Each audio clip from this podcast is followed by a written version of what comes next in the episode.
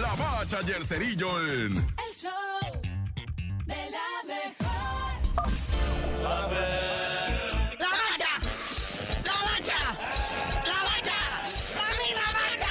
La bacha, la bacha, la bacha, concluyóse la jornada 12. Nah, ya. La Liga MX en la apertura 2023 se pone bonito con el América en el super liderato.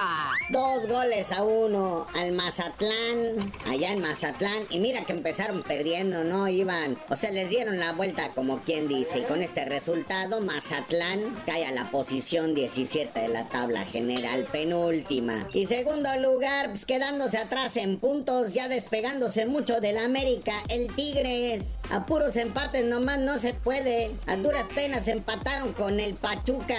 Oye, y en el lugar número 3 amanecen los Pumas después de haber comido conejo. Nah, descarrilaron a la máquina, pues ya estaba descarrilada. 4 a 1 favor Pumas. Cuarto lugar de la tabla, el Atlético San Luis, que mucho tiempo, bueno, algunas semanitas fue super líder, pero cae contra el Cholo, dos goles a uno. Y con este resultado, el Cholaje sube al séptimo lugar. Bueno, y el Toluca se pinta de victoria, ¿va? Y con saborcito y todo, 3 a 1 al Gallos Blancos, que pues no, no, sigue desplomado. El clásico tapatío estuvo contundente, arrollante, aplastante por parte de la Chiva. Ahí están goles del nene Beltrán al 9, de Ricardo Marín al 63 y al 84 y rematando el Piojo Alvarado al 90 más 3 de penal. Y bueno, el Tijuanita en la frontera, ya habíamos dicho, con el San Luis, ¿verdad? Le ganó. El Tijuana le ganó al San Luis y se fue hasta el séptimo lugar. Muy merecido, vienen ganando. Es mi Piojo Herrera. Tengan dignidad. El Monterrey, octavo de la tabla, le pasa por encima al Juaritos tres goles a uno, con doblete de Fraudes Mori al 28 y al 46. Con este resultado, el Juárez cae al décimo lugar de la tabla general. Oye, ganó León.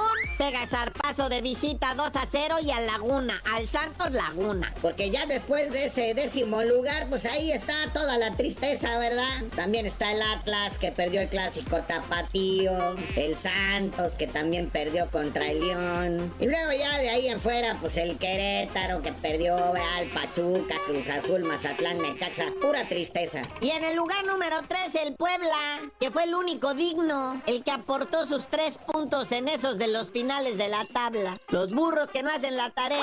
Y el Checo Pérez, ¿qué, mi hermano? Necesita una piruleada, que vaya Catemaco, que le quemen incienso a no sé qué dios del volante. Resultados de la Fórmula 1 Gran Premio de Qatar. Pues otra vez, para no variar, Max ¿verdad? se lleva el primer lugar del equipo de Red Bull, de donde está también nuestro queridísimo Checo Pérez, que él llegó en la posición número 10. Tuvo problemas desde la calificación, va, creo que chocó y bueno. Pero ahí viene el próximo domingo 22 de octubre el Gran Premio de Estados Unidos. Dice que ahí se la va a rifar y se las va a cobrar todas.